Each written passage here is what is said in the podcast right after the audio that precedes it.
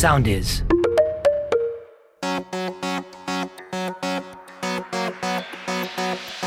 Επειδή οι λέξεις φτιάχτηκαν για να εξηγήσουν τον κόσμο, δεν είναι κρίμα να γνωρίζεις για αυτές μόνο το προφανές.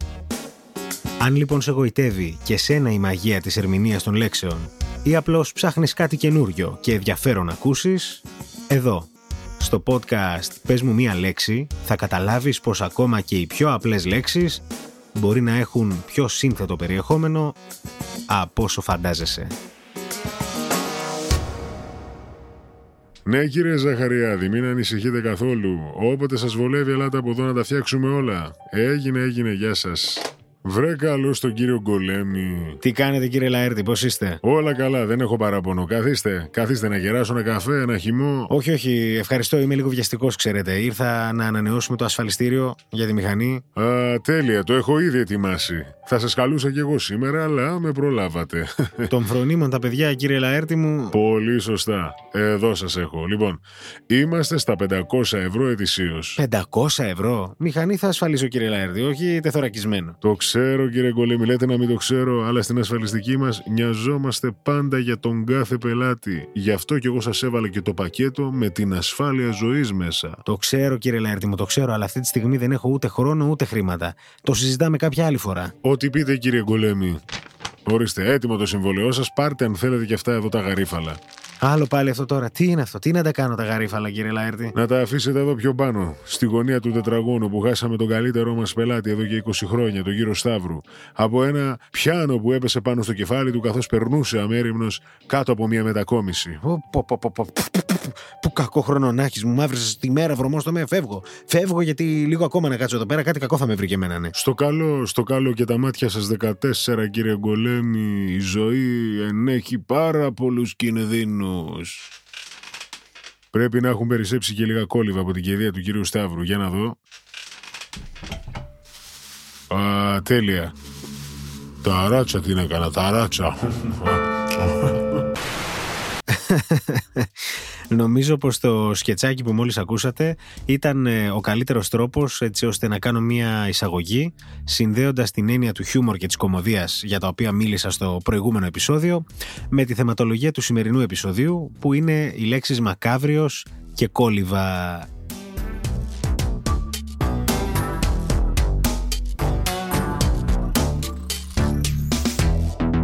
Για εσάς που επιλέξατε να αρχίσετε με αυτό το επεισόδιο, Αναστάσης Γκολέμη στο μικρόφωνο και σας καλωσορίζω στο έκτο επεισόδιο του podcast «Πες μου μία λέξη». Πριν ξεκινήσω να λέω το οτιδήποτε, θα ήθελα να σας προειδοποιήσω ότι αν αυτή τη στιγμή που ακούτε το podcast βρίσκεστε σε τρένο, σε αεροπλάνο, σε βαπόρι, οδηγείτε αυτοκίνητο, καλού κακού, δεν ξέρω, χτυπήστε ξύλο, φτύστε τον κόρφο σας, κάντε κάτι πάντως. σας πειράζω προς Θεού αλίμονο. Άλλωστε αυτό προέκυψε διότι οι άνθρωποι πίστευαν κάποτε πως μέσα στους κορμούς από τα δέντρα ζούσαν πνεύματα οπότε με το να τα χτυπάνε τα τρόμαζαν και έφευγαν. Γι' αυτό λοιπόν χαλαρώστε, όλα αυτά είναι διαδόσεις και δεν υπάρχει κανένας λόγος ανησυχίας. Μακάβριος λοιπόν η πρώτη λέξη που υποδηλώνει κάτι ανατριχιαστικό και φρικαλαίο ίσως το οποίο έχει να κάνει με το θάνατο. Πιο συγκεκριμένα ο μακάβριος προέρχεται από τη γαλλική λέξη μακάμπρε ή την ισπανική μακάμπρο. Βέβαια υπάρχουν και άλλες πηγές οι οποίες λένε ότι μπορεί να προέρχεται και από την αντίστοιχη αραβική λέξη που προφέρεται μακαμπέρ και σημαίνει νεκροταφείο. Ιστορικά τώρα, Αξίζει να αναφέρω πως Μακάβριος ήταν ο χορός του θανάτου που πρωτοεμφανίστηκε το Μεσαίωνα και κράτησε μέχρι και τις αρχές περίπου του 15ου αιώνα. Αυτός ο χορός δείχνει την επίδραση που είχε στους ανθρώπους ο θάνατος αν σκεφτούμε ότι εκείνη τη χρονική περίοδο θανατηφόρες ασθένειες, όπως είπαν όλοι γνωστοί και ως ο μαύρος θάνατος, ήταν τόσο καταστρεπτικές που η θνησιμότητα απασχολούσε πάρα πολύ τον κόσμο, με αποτέλεσμα να το εκφράσει και καλλιτεχνικά. Θα έλεγα πως τα τελευταία δύο χρόνια που ζούμε, 2020-2021, λόγω της εξάπλωσης του κορονοϊού θυμίζουν αρκετά εκείνη την εποχή.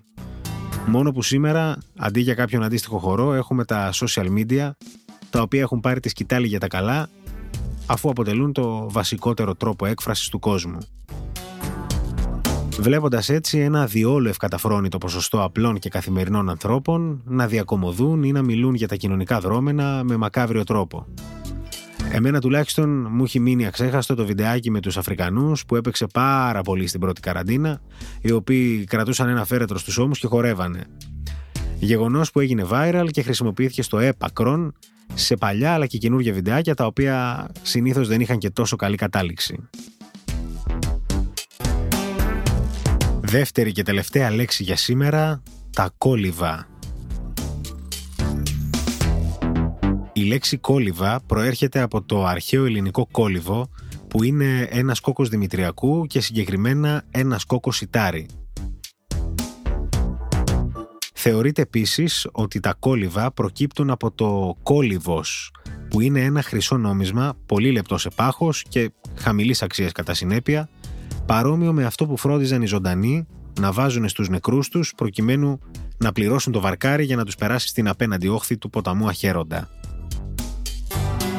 Τα κόλυβα τόσο στην αρχαία Ελλάδα όσο και στο χριστιανισμό είναι ένα γλύκισμα το οποίο προσφέρεται για να μνημονεύσουν οι ζωντανοί τον εκλειπώντα. Αποτελούνται από δημητριακά όπου το κάθε ένα συμβολίζει και κάτι διαφορετικό. Και ας τα πάρουμε με τη σειρά. Το σιτάρι αρχικά συμβολίζει την γη στην αρχαία Ελλάδα και τις ψυχές στο χριστιανισμό. Το ρόδι συμβολίζει την Περσεφόνη που κράτησε ο Άδης στον κάτω κόσμο, ενώ στο χριστιανισμό τη λαμπρότητα του παραδείσου. Τα ξεφλουδισμένα αμύγδαλα συμβολίζουν τα οστά, τα μπαχαρικά το άρωμα αυτού του κόσμου, η σταφίδα σχετίζεται με το θεό Διόνυσο της αρχαίας θρησκείας και στο χριστιανισμό συμβολίζουν την άμπελο που είναι ο Χριστός και τέλος η ζάχαρη συμβολίζει το γλυκό παράδεισο. Σίγουρα τα κόλληβα μας φέρνουν στο μυαλό μας κάτι μακάβριο, κάτι ανατριχιαστικό, κάτι περίεργο, διότι είναι ταυτισμένα με την ε, άσχημη κατάσταση την οποία τα τρώμε. Δεν τα τρώμε δηλαδή για ένα καλό γεγονός. Γενικότερα όμως, αν δούμε την πιο μεγάλη εικόνα, θα καταλάβουμε ότι δεν είναι τίποτα παραπάνω από ένα superfood. Αν δεν βάλεις ειδικά και τη ζάχαρη, είναι κάτι πάρα πολύ θρεπτικό και υγιεινό. Κάπου εδώ αγαπητοί ακροατές, άλλο ένα πες μου μία λέξη, έφτασε στο τέλος του.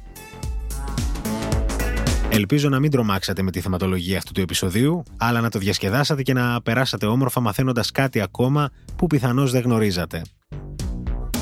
Ραντεβού στο επόμενο επεισόδιο με περισσότερες λέξεις και ακόμα πιο ενδιαφέροντα θέματα. Ακολουθήστε μας στο Soundees, στο Spotify, στο Apple Podcasts και στο Google Podcasts.